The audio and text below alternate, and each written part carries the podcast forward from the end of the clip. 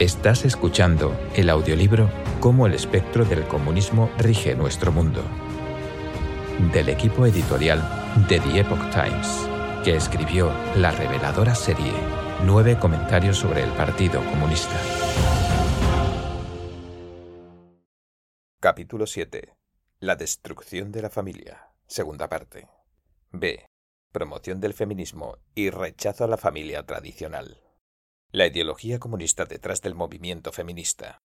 El movimiento feminista es otra de las herramientas que ha usado el comunismo para destruir a la familia. Cuando el movimiento feminista comenzó en Europa en el siglo XVIII, también conocido como la primera ola del feminismo, abogaba por que las mujeres recibieran el mismo trato que los hombres en materia de educación, trabajo y política. El núcleo del movimiento feminista se trasladaría de Europa a Estados Unidos a mediados del siglo XIX.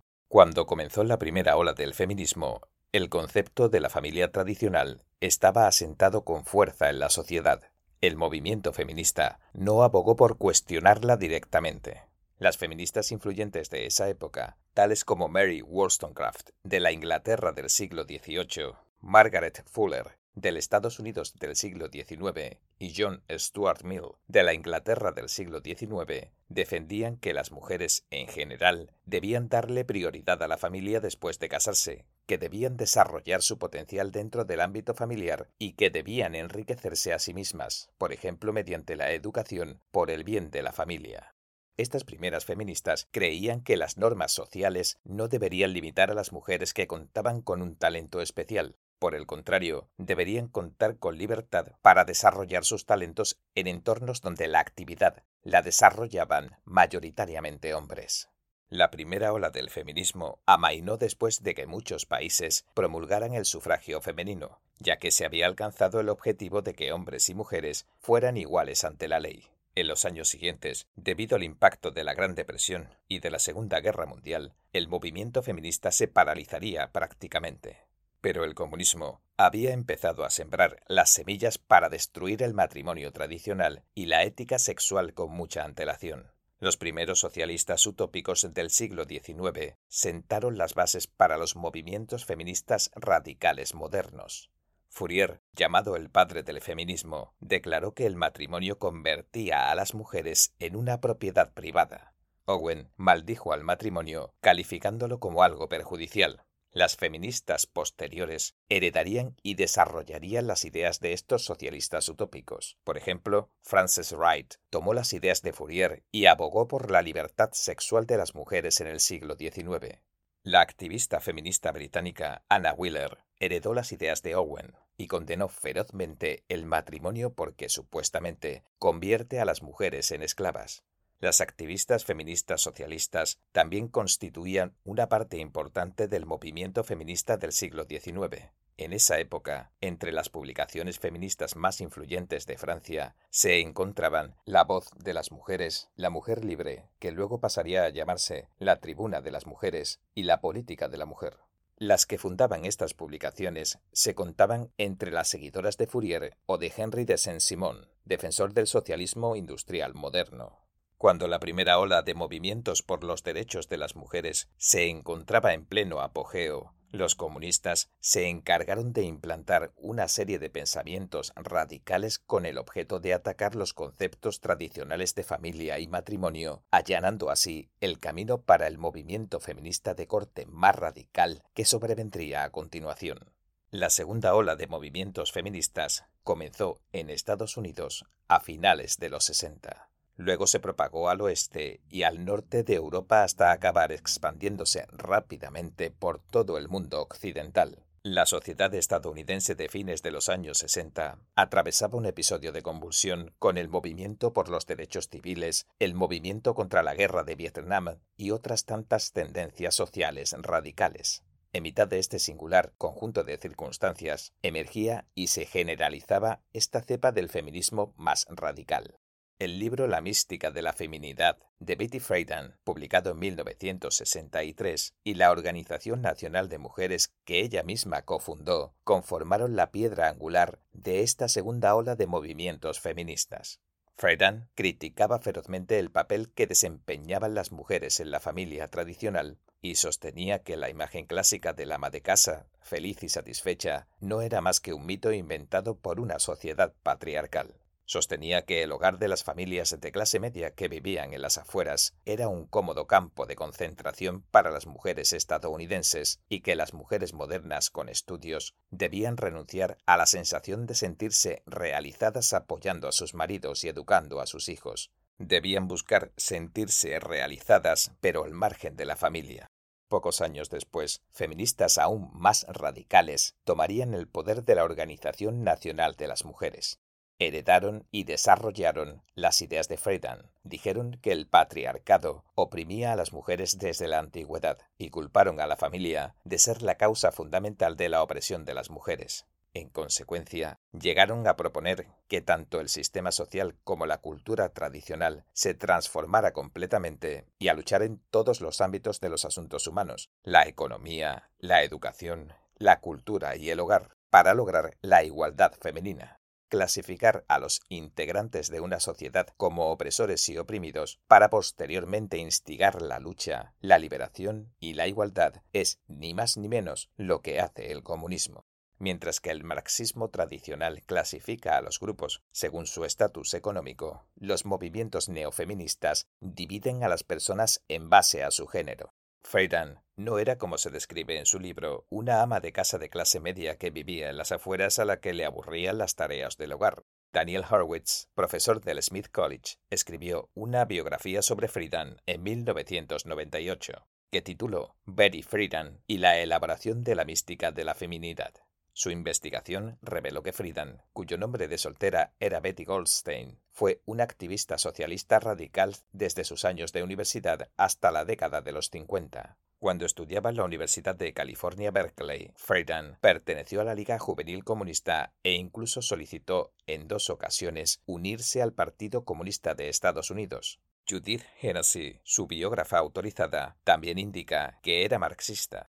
En otros momentos también ejerció como periodista profesional o propagandista, para ser más precisos, para varios sindicatos radicales dentro de la órbita del Partido Comunista de Estados Unidos. La académica estadounidense Kate Wiegand señala en su libro El feminismo rojo, comunismo estadounidense y el montaje de la liberación de la mujer, que como cabía esperar, el feminismo no había permanecido de brazos cruzados en Estados Unidos desde principios del siglo XX hasta los años 60. Durante ese periodo, un gran grupo de escritoras feministas con antecedentes comunistas como Susan B. Anthony, Betty Miller y Eleanor Flexner allanaron el camino para la subsiguiente segunda ola de feminismo. Ya en 1946, Anthony aplicó el método crítico marxista para trazar una analogía entre los blancos que oprimen a los negros y los hombres que oprimen a las mujeres. No obstante, el macartismo de aquella época llevó a que tales escritoras ocultaran sus antecedentes comunistas. En Europa, la emblemática obra El segundo sexo, que publicó en 1949 la escritora francesa Simone de Beauvoir, marcaría el inicio febril de la segunda ola del feminismo. De Beauvoir era socialista y en 1941, junto con el filósofo comunista Jean-Paul Sartre y otros escritores, fundó Socialismo y Libertad, una organización socialista clandestina francesa. En los años 60, a medida que su fama crecía promocionando el feminismo, de Beauvoir declaró que había dejado de creer en el socialismo. Afirmó que solo se sentía feminista. Dijo, no se nace, sino que se llega a ser mujer. Sostenía que si bien las características fisiológicas determinan el sexo, el género es un concepto psicológico que depende de cómo uno se percibe a sí mismo y que se forma bajo la influencia de la socialidad humana. Creía que la obediencia, la sumisión, el afecto y la maternidad se derivan del mito que cuidadosamente ha diseñado el patriarcado para oprimir a las mujeres proponía que las mujeres rompieran con las nociones tradicionales y que vivieran sin condicionamientos. Desde entonces han surgido incesantemente diversas corrientes de pensamiento feminista. Todas observan el mundo a través del prisma de que el patriarcado oprime a las mujeres dentro de la institución de la familia tradicional, es decir, en última instancia, la familia es un obstáculo que impide a la mujer lograr la igualdad. Muchas feministas radicales contemporáneas sostienen que las mujeres se ven maniatadas por sus esposos debido al matrimonio e incluso califican la institución como una forma de prostitución. al igual que los primeros utópicos comunistas que hablaban de compartir esposas o de la comuna de mujeres, promueven las relaciones abiertas y la actividad sexual desinhibida.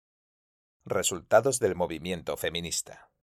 El feminismo se encuentra presente en todos los aspectos de la sociedad, una de las pretensiones principales del feminismo contemporáneo es que, exceptuando las diferencias fisiológicas de los órganos reproductivos masculinos y femeninos, el resto de las diferencias físicas y psicológicas entre hombres y mujeres no son otra cosa que construcciones sociales y culturales. Según esta lógica, los hombres y las mujeres deberían ser completamente iguales en todos los ámbitos de la vida y de la sociedad, y todo aquello que ponga de relieve que existe desigualdad entre hombres y mujeres provendría de una cultura y una sociedad opresivas y machistas. Por ejemplo, el número de hombres que trabaja como ejecutivo en las grandes compañías, el de los académicos de alto nivel de las universidades de élite o el de los altos funcionarios del gobierno supera con creces el número de mujeres en puestos similares. Muchas feministas creen que el machismo es la causa principal de esto, cuando en realidad solo se puede hacer una comparación justa entre ambos sexos, evaluando factores tales como su habilidad, las horas que dedica, su ética laboral, sus prioridades en la vida y otros muchos.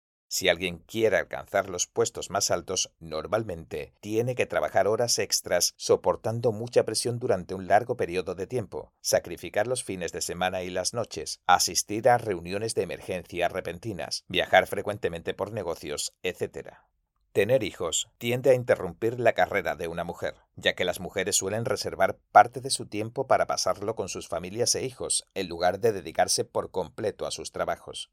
Además, las personas que presentan aptitudes para ocupar posiciones de alto nivel tienden a tener personalidades fuertes y enérgicas, mientras que las mujeres tienden a ser más agradables. No obstante, las feministas consideran que las mujeres suelen ser amables y centrarse en la familia y los hijos porque una sociedad machista les ha impuesto tales comportamientos, según las feministas, estas diferencias deberían contrarrestarse financiando con fondos públicos guarderías y otros tipos de servicios similares. El feminismo contemporáneo no tolera que ninguna explicación sobre las diferencias entre el hombre y la mujer se base en los atributos fisiológicos y psicológicos propios de ambas naturalezas.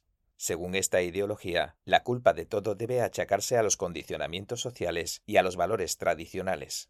En 2005, Lawrence Summers, entonces presidente de la Universidad de Harvard, describió en una conferencia académica por qué existen menos probabilidades de que las mujeres enseñen ciencias y matemáticas en las mejores universidades además de subrayar las ochenta y tantas horas semanales y los imprevisibles horarios que requieren estos puestos, tiempo que la mayoría de las mujeres reservaría para la familia, Summers planteó que los hombres y las mujeres simplemente tienen diferentes aptitudes cuando se trata de ciencia y matemática avanzada, así que la discriminación dejaba de ser una barrera.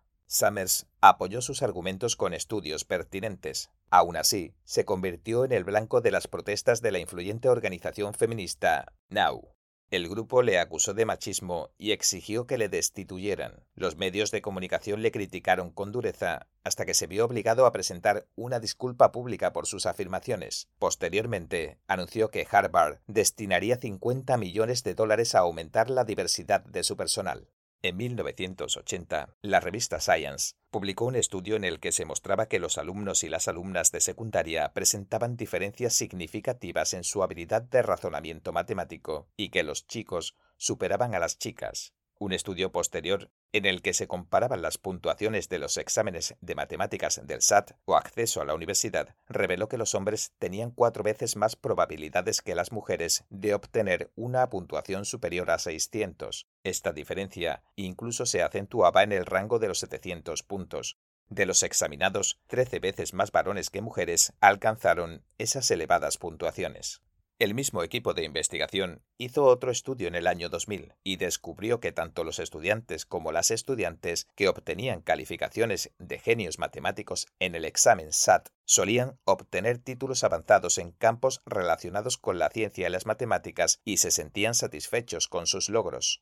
Algunos informes señalaron que el trato que recibió Summers tras dar su discurso en 2005 imita las políticas de reeducación que emplean los regímenes comunistas para reprimir a los disidentes. Aunque las causas de esa desigualdad a día de hoy no acaban de determinarse, en aquel entonces se impuso la igualdad de resultados incentivando la diversidad, es decir, se garantizó que más mujeres enseñaran matemáticas y ciencia. Los vínculos entre el feminismo y el socialismo son evidentes. Alexis de Tocqueville dijo en 1848 la democracia y el socialismo solo tienen en común una palabra, igualdad, pero fíjense en la diferencia. Mientras la democracia busca la igualdad en la libertad, el socialismo busca la igualdad en la represión y la esclavitud.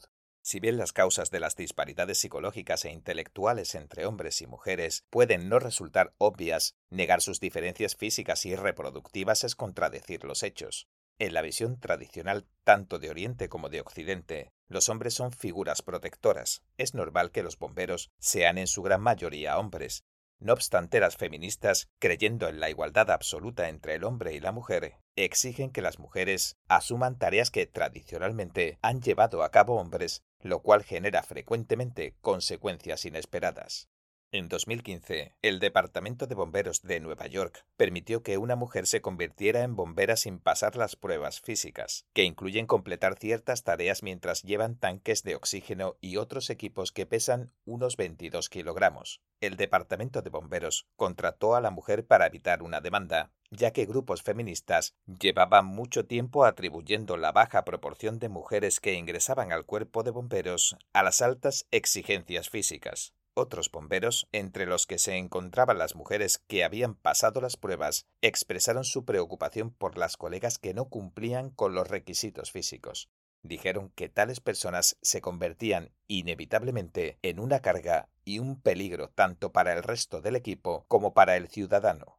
En Australia los departamentos de bomberos implementaron cupos de género en 2017. Por cada hombre que contrataban, también tenían que contratar a una mujer. Para cumplir con este requisito, se han establecido estándares físicos mucho más bajos para las mujeres que para los hombres, a pesar de que el trabajo resulta igual de peligroso y estresante para ambos sexos. Esta irracional campaña en nombre de la igualdad de oportunidades no se detuvo ahí. Las cuotas crearon fricciones entre los hombres y las bomberas, que informaban de que sus colegas masculinos las culpaban de no ser aptas ni competentes. Los grupos feministas se aferraron a esto calificándolo de acoso y presión psicológica. La situación generó otra batalla más para que las feministas luchasen en su supuesta cruzada por la igualdad.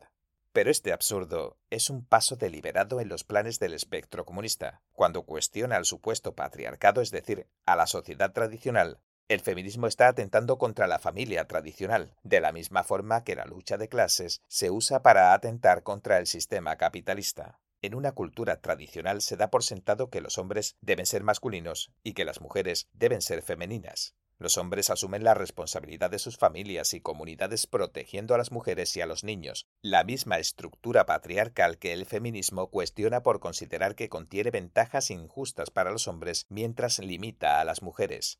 En el feminismo no encuentran cabida ni el principio tradicional de la caballerosidad ni la galantería. En el mundo feminista, los hombres a bordo de un Titanic que se hundía no habrían sacrificado sus plazas en los botes salvavidas para que las mujeres tuvieran más posibilidades de sobrevivir. La cruzada que lleva a cabo el feminismo contra el patriarcado también tuvo una fuerte repercusión en la educación. En 1975, la sentencia judicial de una demanda contra la Federación Atlética Intercolegial de Pensilvania ordenaba que las escuelas permitieran a las alumnas practicar y competir con varones en equipos deportivos y otras actividades físicas, incluyendo la lucha libre y el fútbol americano ya no se podía excluir a las niñas de un equipo masculino aduciendo solo razones de género. En su libro de 2013, La guerra contra los chicos, cómo el feminismo está dañando a nuestros hombres jóvenes, la erudita estadounidense Christina Hoff Sommers argumenta que están atacando a la masculinidad. La autora destaca la Escuela Secundaria de Aviación de Queens, Nueva York, que acepta preferentemente estudiantes de familias con bajos ingresos. Se especializa en instruir a sus estudiantes sobre la estructura y el funcionamiento de los aviones mediante proyectos prácticos. Educa a sus estudiantes con un alto estándar de rendimiento académico y obtiene muy buenas puntuaciones en las clasificaciones del US News and World Report. El alumnado es mayoritariamente masculino. Las chicas, aunque constituyen un porcentaje reducido de estudiantes, también rinden a un gran nivel ganándose el respeto de compañeros e instructores. Sin embargo, la Escuela Secundaria de Aviación no deja de recibir cada vez más críticas y amenazas de demandas de las organizaciones feministas, que le exigen que admita a más estudiantes femeninas. En una mesa redonda que se celebró en la Casa Blanca en 2009, la fundadora del Centro Legal Nacional de Mujeres apuntó específicamente a la Escuela Secundaria de Aviación, calificándola como un ejemplo flagrante de la incesante segregación en las escuelas técnico-profesionales. La presidente del Consejo de la Casa Blanca sobre Mujeres y Niñas concluyó el debate diciendo, No vamos a dormirnos en los laureles hasta que tengamos una igualdad absoluta, a la que aún no hemos llegado. Para las feministas, educar a los niños para que desarrollen los rasgos masculinos de independencia y aventura e incentivar a las niñas para que sean amables, consideradas y se enfoquen en la familia no es más que opresión y desigualdad machista. El feminismo moderno está abocando a la sociedad a un futuro sin géneros, atacando los rasgos psicológicos que caracterizan a los hombres y a las mujeres, esto tiene implicaciones especialmente graves para los niños y los jóvenes que están en su etapa de aprendizaje. En algunos países europeos está creciendo el número de niños que dicen sentir que han nacido en un cuerpo equivocado. En 2009, el Servicio de Desarrollo de Identidad de Género, con sede en la Tavistock en Portman Foundation Trust de Londres, recibió a 97 pacientes derivados de otros centros para la transición de sexo. A partir de 2017, el Servicio de Desarrollo de Identidad de Género recibía más de 2.500 de tales derivaciones cada año. En las sociedades tradicionales se considera que el alumbramiento y la educación de los niños son deberes sagrados de las mujeres, que les encomienda lo divino. En los anales tanto de Oriente como de Occidente, detrás de cada gran héroe había una gran madre. El feminismo descarta esta tradición considerándola una opresión patriarcal y sostiene que esperar que las mujeres se hagan responsables de la crianza de sus hijos es un ejemplo clave de esta opresión. La literatura feminista contemporánea está repleta de acusaciones contra la maternidad y la vida marital, a las cuales descalifica como monótonas, aburridas e insatisfactorias. El sesgo de este sombrío punto de vista se hace evidente si tenemos en cuenta las vidas privadas de las principales feministas, la mayoría de las cuales vieron fracasar sus relaciones sentimentales o sus matrimonios o no tuvieron hijos. Las opiniones feministas radicales insisten en que lo personal es político y en ver los conflictos domésticos como guerras de género. Algunas consideran que los hombres son parásitos que esclavizan los cuerpos y las mentes de las mujeres. Otros describen a los hijos como un impedimento para las mujeres que aspiran a alcanzar su máximo potencial y afirman que la raíz de la opresión yace en la estructura familiar. El feminismo moderno proclama abiertamente que tiene por objetivo destruir la familia tradicional. Entre sus típicas declaraciones están las siguientes. Ser ama de casa es una profesión ilegítima. No debería existir la opción de servir, sentirse protegida y planificar formar una familia. El objetivo del feminismo radical consiste en cambiar eso. Y también no podremos destruir las desigualdades entre hombres y mujeres hasta que no destruyamos el matrimonio. Los movimientos feministas resolvieron supuestos problemas sociales fomentando la degeneración moral y destruyendo las relaciones humanas en nombre de la liberación. Según Sylvia Ann Hewlett, economista estadounidense y especialista en cuestiones de género, el feminismo moderno es el factor que más contribuye a la proliferación de hogares de madres solteras, mientras que el divorcio no contencioso provee en realidad a los hombres de medios convenientes para que abandonen sus responsabilidades. Irónicamente, el feminismo, al atacar a la estructura familiar existente, está contribuyendo a destruir el refugio que garantiza la felicidad y la seguridad de la mayoría de las mujeres. El divorcio fácil no liberó a las mujeres. Un estudio de 2009 de la Escuela de Economía de Londres descubrió que el 27% de las mujeres que se habían separado estaban viviendo por debajo del umbral de la pobreza, mientras que los ingresos de los hombres solían aumentar más de un 30% después de que se separaban. Al comunismo no le importan en absoluto los derechos de las mujeres. El feminismo no es más que otra de las herramientas que emplea para corromper a la humanidad. C. Promoción de la homosexualidad para desvirtuar a la familia. Lo divino creó al hombre y a la mujer a su imagen y semejanza, y estableció las condiciones de la existencia humana. Todos merecemos que se nos trate con bondad y respeto. La verdadera compasión consiste en vivir conforme a los códigos morales que ha establecido lo divino. En las últimas décadas se ha fomentado con agresividad en la sociedad occidental el matrimonio homosexual y otras tantas causas de lesbianas, gays, bisexuales y transgénero. El movimiento LGBT ha permanecido estrechamente asociado al comunismo desde que los primeros utópicos comenzaran a pregonar que la homosexualidad es un derecho humano. Dado que el movimiento comunista pretende liberar a la gente de la esclavitud de la moral tradicional, su ideología reclama como algo natural los derechos LGBT dentro de su programa de liberación sexual. Muchos partidarios de la liberación sexual que apoyan incondicionalmente la homosexualidad son comunistas o izquierdistas. Al asociar los derechos LGBT con la liberación sexual y por lo tanto normalizar la promiscuidad en general, los comunistas han desvirtuado la santidad del matrimonio. Al comunismo en realidad no le interesan los derechos de la comunidad LGBT. Aprovecha la defensa de los derechos LGBT como un medio para alcanzar su propio objetivo, destruir la estructura familiar. Los miembros del Partido Socialdemócrata de Alemania establecieron la primera organización relevante para los derechos LGTB en 1897. Entre ellos se encontraba Magnus Hirschfeld, cofundador del Comité Científico Humanitario, Hirschfeld abogaba públicamente por la descriminalización de la homosexualidad. Uno de los ejemplos más radicales de la liberación sexual de esa época ocurrió en 1917, tras la Revolución de Octubre de los bolcheviques. Las políticas sexuales soviéticas, de las que ya se ha hablado en este capítulo, abolieron las prohibiciones legales que pesaban sobre las relaciones homosexuales, convirtiendo a la Unión Soviética en el país más liberal de la Tierra según los estándares de la izquierda. En 1924, inspirado por el Comité Científico Humanitario de Hirschfeld, Henry Gerber fundó la primera organización estadounidense de los derechos de los homosexuales, la Sociedad para los Derechos Humanos. La organización se disolvería al año siguiente, después de que arrestaran a varios de sus miembros. En 1950, el comunista estadounidense y profesor marxista Harry Hay fundó la Sociedad Matachin en su casa de Los Ángeles. La organización se convirtió en el primer grupo para los derechos de los gays que ejercía influencia en Estados Unidos, lanzaba sus propias publicaciones y se expandió a otras ciudades. Harry Hay también defendía la pedofilia. En la década de 1960, acompañando a la ola de liberación sexual y al movimiento hippie, la causa homosexual cobró notoriedad.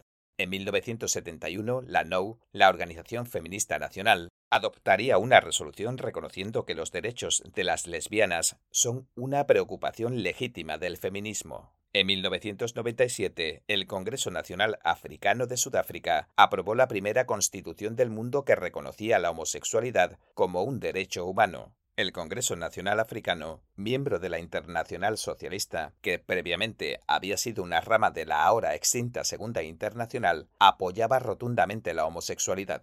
La defensa de la homosexualidad que lleva a cabo el comunismo contribuyó a que aumentaran una serie de estados insalubres en dicha comunidad.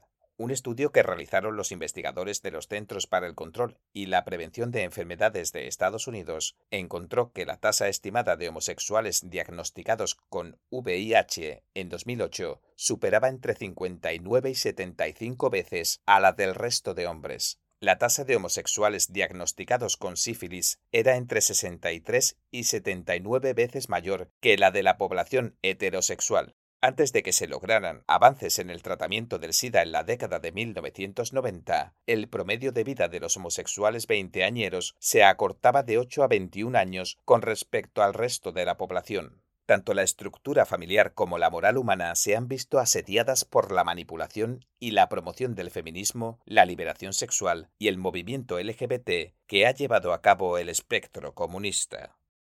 D. Promoción del divorcio y del aborto. Antes de 1969, cuando los estados comenzaron a legalizar el divorcio no contencioso, las leyes estatales de Estados Unidos se basaban en los valores religiosos tradicionales, para que se tomara en consideración una petición de divorcio, se requería que uno o ambos cónyuges reclamaran lícitamente alguna infracción. Las religiones occidentales enseñan que el matrimonio lo instauró Dios. Una familia estable aporta beneficios al marido, la esposa, los hijos y a toda la sociedad. Por esta razón, la Iglesia y las leyes estatales de Estados Unidos subrayaban la importancia de preservar los matrimonios excepto en circunstancias especiales. Pero en los años 60, la ideología de la Escuela de Frankfurt se había extendido en la sociedad. El matrimonio tradicional se encontraba bajo asedio. El mayor daño lo perpetraron el liberalismo y el feminismo. El liberalismo descarta la dimensión divina del matrimonio, reduciendo su definición a un contrato social entre dos personas, mientras que el feminismo considera que la familia tradicional es una herramienta patriarcal que reprime a las mujeres. El divorcio se promocionaba como la liberación de la mujer de un opresivo matrimonio infeliz, o una salida que conduciría a una apasionante vida llena de aventuras. Esta estrategia condujo a la legalización del divorcio no contencioso, que permite que cualquiera de los cónyuges disuelva el matrimonio debido a que lo considera insostenible por cualquier razón. La tasa de divorcios de Estados Unidos creció rápidamente en los años 70, alcanzando su pico en 1981. Por primera vez en la historia estadounidense, las desavenencias acababan con más matrimonios que la muerte. De todas las parejas que se casaron en los años 50, el 11% se divorciaron. En los años 70 se divorciaron cerca de la mitad. Los defensores de la liberación sexual creen que el sexo no debe restringirse a los límites que marca el matrimonio. No obstante, este estilo de vida encuentra un obstáculo evidente, los embarazos no deseados. Como los anticonceptivos pueden fallar, los promotores del sexo sin restricciones se lanzaron a la causa de legalizar el aborto. El reporte oficial de la Conferencia Internacional de Naciones Unidas sobre Población y Desarrollo, que se celebró en el Cairo en 1994, estipula que la salud reproductiva implica que las personas puedan tener una vida sexual satisfactoria y segura y que tengan la capacidad de reproducirse y la libertad de decidir si lo hacen, cuándo y con qué frecuencia. Al mismo tiempo, las feministas introdujeron el lema Mi cuerpo, mis derechos, para argumentar que las mujeres tienen derecho a elegir si quieren dar a luz al niño que llevan en su vientre o matarlo. El debate pasó de considerar el permitir abortar en circunstancias especiales a otorgar a las mujeres el poder de poner fin a una vida humana porque personalmente la considera un inconveniente. Al aceptar el aborto, la gente está aprobando que se asesine a bebés al tiempo que abandona la visión tradicional de que el sexo tiene por objeto la procreación. E. Utilización del sistema de ayudas sociales para fomentar las familias monoparentales. En 1960, solo el 5% de los niños nacían de madres que no se habían casado. En esa época se daba por sentado que los niños crecerían conociendo a sus padres biológicos. Sin embargo, en la década de 2010, las madres solteras representaban el 40% de los nacimientos. De 1965 a 2012, el número de familias monoparentales en Estados Unidos se disparó de 3,3 millones a 13,2 millones. Aunque algunos padres continuaban con sus relaciones como concubinos o acababan casándose, la mayoría de los niños que nacían de estas madres solteras crecieron sin sus padres. Los padres sirven de ejemplo a sus hijos, ya que les enseñan a convertirse en hombres y les muestran a sus hijas lo que se siente cuando alguien las respeta como una mujer se merece. Los niños sufren mucho la ausencia de un padre. Investigaciones muestran que los niños que crecen sin padre suelen sufrir de baja autoestima, son propensos a abandonar la escuela, drogarse, unirse a pandillas, cometer crímenes y suicidarse. La mayoría de los jóvenes encarcelados proviene de hogares sin la figura del padre. Las experiencias sexuales precoces, el embarazo adolescente y la promiscuidad también son comunes. La gente que crece sin su padre son 40 veces más propensos a cometer delitos sexuales que el resto de la población. El Instituto Brookings ofrece tres consejos clave para los jóvenes que quieren salir de la pobreza. Graduarse en la escuela secundaria, conseguir un trabajo a tiempo completo y esperar hasta cumplir los 21 años para casarse y tener hijos. Según las estadísticas, solo el 2% de los estadounidenses que cumplen estas condiciones vive en la pobreza y el 75% pertenece a la clase media. En otras palabras, ese es el camino más recomendable para convertirse en un adulto responsable que lleva una vida saludable y productiva. La mayoría de las madres solteras depende de las ayudas del gobierno. Un informe publicado por la Fundación Heritage demostró, con datos estadísticos detallados, que la política de bienestar social que tanto defienden las feministas en realidad fomenta la creación de hogares de madres solteras, hasta el punto de penalizar a las parejas que se casan, ya que tienen derecho a menos prestaciones. Las políticas de bienestar social no han beneficiado a las familias que viven en la pobreza. Por el contrario, solo contribuyen a que siga aumentando el número de familias monoparentales.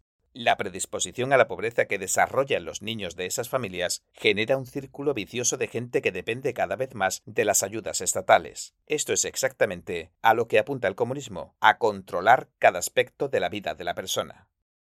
F. Promoción de la cultura degenerada.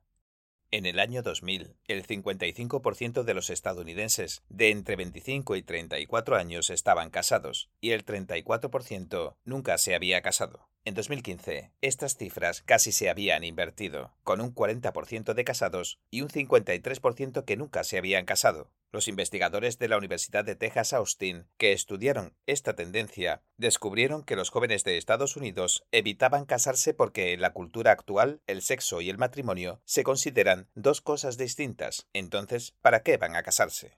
En este ambiente degenerado se tiende a las relaciones sexuales casuales y sin compromisos. El sexo no tiene nada que ver con el afecto, ni tampoco con el compromiso ni la responsabilidad. Pero más absurda aún resulta la proliferación de nuevas orientaciones sexuales que ahora se están poniendo de moda. Las opciones de los perfiles de los usuarios de Facebook en el Reino Unido, por ejemplo, llegaron a incluir más de 70 géneros diferentes. Si los jóvenes ni siquiera pueden saber si son hombres o mujeres, ¿cómo interpretarán el matrimonio? El comunismo se ha servido de la ley y de la sociedad para reformular completamente estos conceptos divinos.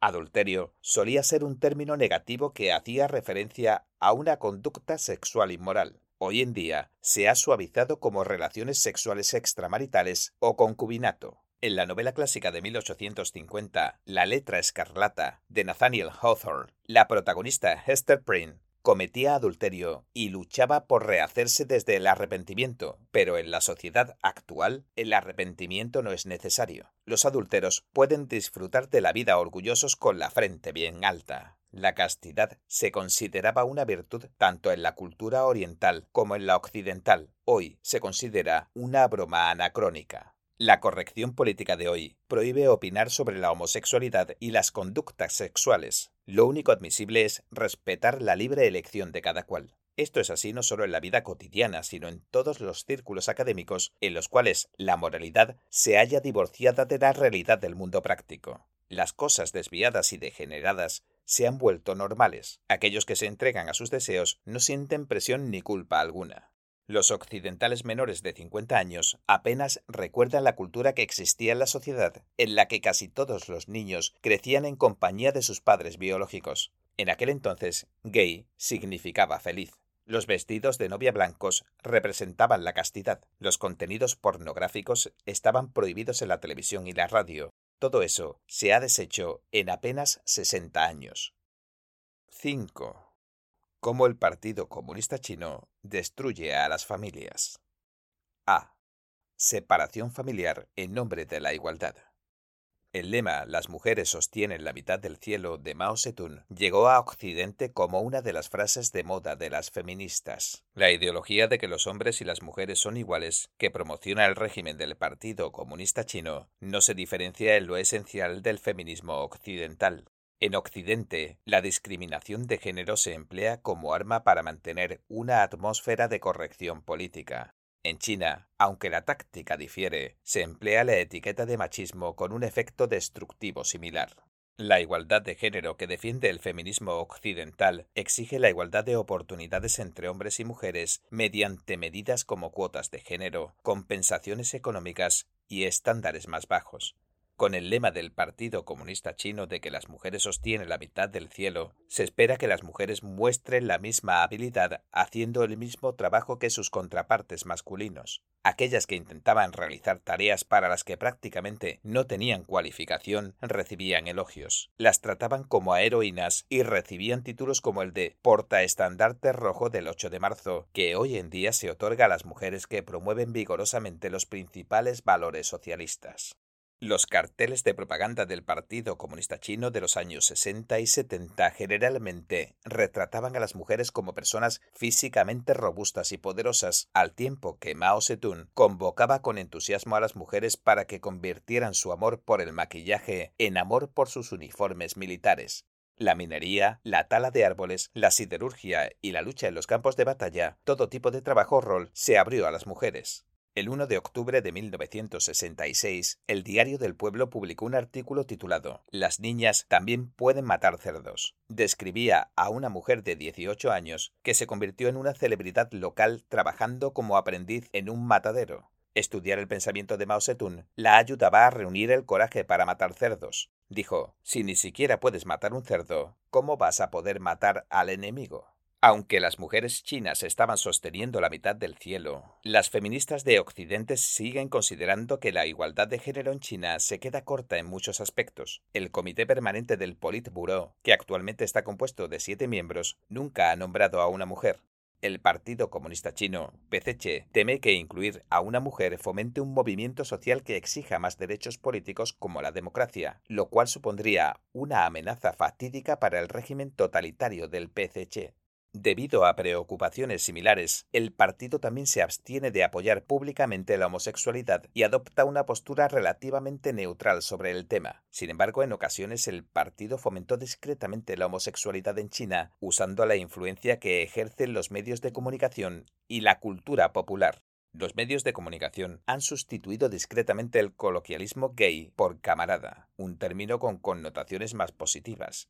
En 2001, la Sociedad China de Psiquiatría eliminó a la homosexualidad de su lista de trastornos mentales. En 2009, el Partido Comunista Chino autorizó la primera Semana del Orgullo en Shanghai. La metodología puede variar, pero el espectro comunista persigue el mismo objetivo en todas partes, abolir el ideal tradicional de la buena esposa y la madre amorosa para forzar a las mujeres a abandonar su carácter gentil y así destruir la armonía entre hombres y mujeres necesaria para formar una familia equilibrada y criar niños sensatos.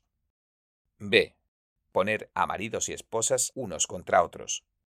Los valores tradicionales chinos se basan en la moralidad de la familia. El diablo sabe que la forma más eficaz de socavar los valores tradicionales comienza por sabotear las relaciones humanas. En las incesantes luchas políticas que ha emprendido el Partido Comunista Chino, los familiares se denunciaban mutuamente ante las autoridades en una competencia demencial por mejorar su estatus político. Traicionando a sus más allegados, trataban de demostrar una postura más firme y leal a favor de la ortodoxia del partido.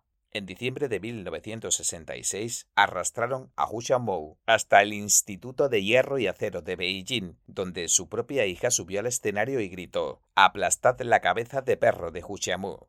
Aunque ella no participó, otros tantos le produjeron lesiones. En esa misma época, los guardias rojos encontraron a una familia capitalista en el subdistrito de Dongxi de Beijing. Los guardias golpearon a los padres hasta casi matarlos y luego obligaron al hijo, en edad escolar, a que le aplastara la cabeza a su padre con unas mancuernas. El niño acabaría enloqueciendo. Generalmente aquellos que el partido condenaba como enemigo de clase renegaban de sus familias para evitar que las implicaran. Incluso los enemigos de clase que se suicidaban tenían que romper antes los lazos familiares para evitar que el Partido Comunista Chino persiguiera a sus familias. Por ejemplo, cuando persiguieron y empujaron al suicidio al teórico literario Ye Jixun durante la Revolución Cultural, dijo en su carta de despedida a partir de ahora, lo único que se requiere de ustedes es que escuchen sin reservas las palabras del partido, apoyen con firmeza las opiniones del partido, reconozcan poco a poco mis pecados, fomenten el odio contra mí y corten sin vacilar nuestros lazos familiares.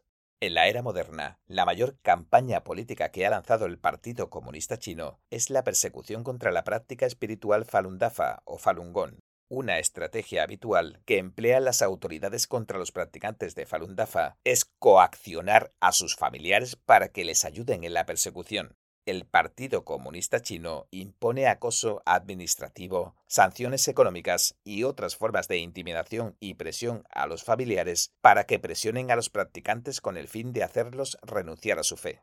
Además, culpa a las víctimas que persigue del acoso que sufren sus familias, diciendo que la causa de que el hostigamiento no se detenga estriba en que el practicante se niega a abandonar sus creencias. Muchos practicantes de Falun Dafa, a los que persiguen de esta forma, tuvieron que divorciarse o se han visto repudiados por sus seres queridos. La campaña del partido ha destrozado un gran número de familias. C. Utilización del aborto forzado para controlar a la población.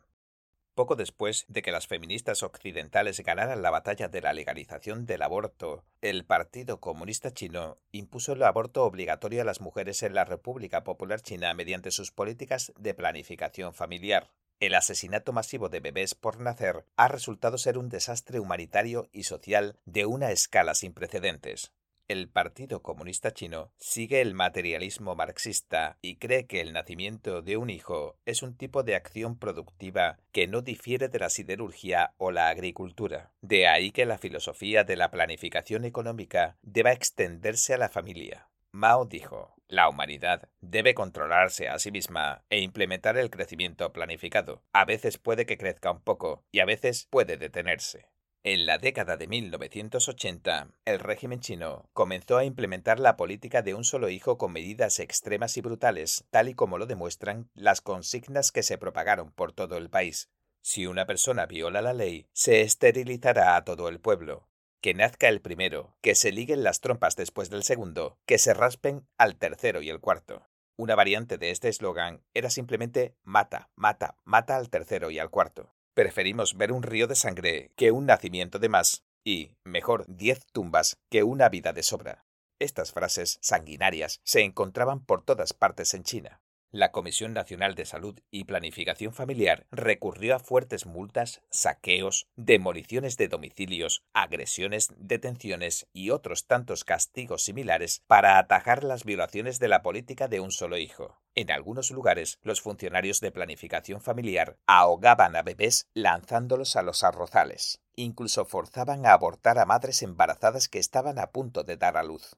En 2013, el Ministerio de Salud del régimen publicó cifras que revelaron que desde 1971 se llevaron a cabo al menos 336 millones de abortos en China. La política del hijo único comenzó en 1979, lo que significa que en los más de 40 años de su existencia, el Partido Comunista Chino ha asesinado todos y cada uno de los años a varios millones de niños por nacer. Una de las consecuencias más graves de la política de un solo hijo es el número desproporcionado de niñas abortadas o abandonadas, lo que ha provocado un grave desequilibrio en China en la proporción entre hombres y mujeres menores de 40 años de edad. Debido a la escasez de mujeres, se estima que en 2020 habría unos 30 millones de hombres jóvenes que no podrán casarse con una mujer en edad de tener hijos. El desequilibrio entre sexos en China ha desencadenado graves problemas sociales, como el aumento de las agresiones sexuales y la prostitución, la comercialización del matrimonio y el tráfico de mujeres. 6. Las consecuencias del ataque del comunismo contra la familia. Marx y otros comunistas exageraron la existencia de fenómenos tales como el adulterio, la prostitución y los hijos ilegítimos para dar credibilidad a sus teorías antimatrimoniales y antifamiliares, como si la existencia de tales deficiencias significara que las normas sociales predominantes resultaban hipócritas y corruptas. La degeneración paulatina de la moral que comenzó en la época victoriana erosionó la sagrada institución del matrimonio y apartó a la gente de las enseñanzas divinas, los comunistas instaron a las mujeres a violar sus votos matrimoniales en aras de su supuesta felicidad personal, pero el resultado fue justamente lo contrario. La solución del comunismo a la opresión y la desigualdad no consiste en otra cosa que en degradar los estándares de la moralidad humana a profundidades infernales. Convierte en una nueva norma el comportamiento que hasta entonces se condenaba universalmente como malo e imperdonable. En la igualdad del comunismo, todos se encaminan juntos a un mismo destino, la destrucción. El espectro del comunismo fabricó la creencia falsa de que el pecado no es una consecuencia de la degeneración moral, sino de la represión social. Llevó a que la gente buscara una salida dándole la espalda a la tradición y apartándose de lo divino. Usó la hermosa retórica de la libertad y la liberación para defender el feminismo, la homosexualidad y la perversión sexual ha despojado a las mujeres de su dignidad, a los hombres de su responsabilidad y ha pisoteado la santidad de la familia, convirtiendo a los niños de hoy en títeres del diablo.